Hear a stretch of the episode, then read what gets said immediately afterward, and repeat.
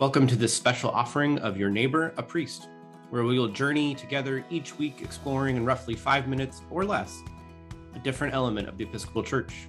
This week, what is the Episcopal Church? First, the Episcopal Church is a Christian church, most closely identified with the so called mainline Protestant churches, which includes the Lutheran, Presbyterian, and Methodist churches all springing out of the Reformation that was led by Martin Luther a few hundred years ago. But in the Episcopal Church, we also retain many pieces of our Roman Catholic DNA. We like to say we have one foot in the Protestant Church and one foot in the Catholic tradition. The Episcopal Church is a unified group of churches falling under the governing authority of a democratic body of elected representatives, which represent the lay members of the church, that is, non ordained, so not priests or deacons or bishops, and ordained priests or deacons, members of the church in one legislative body, and then the bishops of the church, which represent the ecclesial, that is, church theology, worship tradition, authority and a second but equal legislative body. The Episcopal Church was founded by many of the same founders of the United States itself, growing out of the tradition of the Church of England. These founders wanted to hold on to their deep Anglican traditions, but could no longer swear fealty to the King or Queen of England, and thus move forward with a church that was largely based on the same systems of representation and authority that they were founding this country on.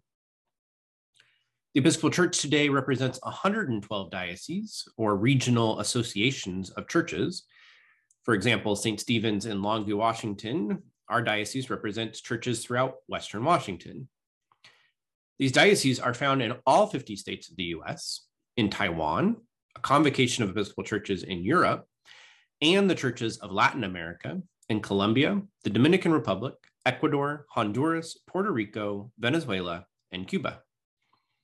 In addition to being a multinational church in and of itself, the Episcopal Church is also a part of the larger global Anglican Communion.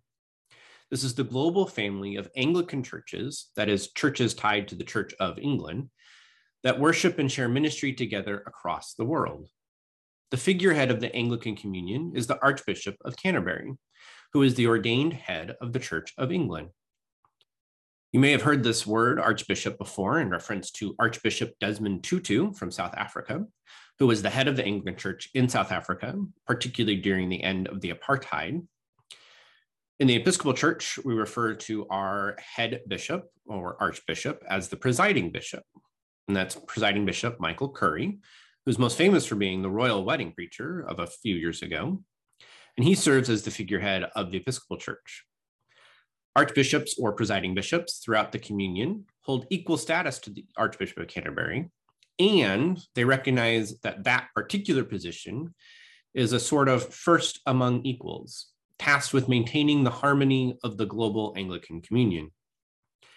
And yes, the Archbishop Canterbury is the head of the same Church of England that was started by Henry VIII but the church started by Henry was largely shaped by a revolutionary theologian named Thomas Cranmer, who was influential in making way for the first English printing of the Bible and who wrote the first Book of Common Prayer, the foundation upon which our worship services come from in our own Episcopal Book of Common Prayer.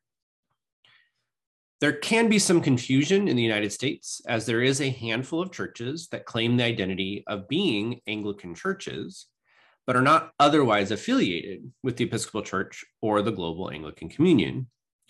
This includes churches that belong to an organization called the Anglican Church in North America, or ACNA, ACNA for short.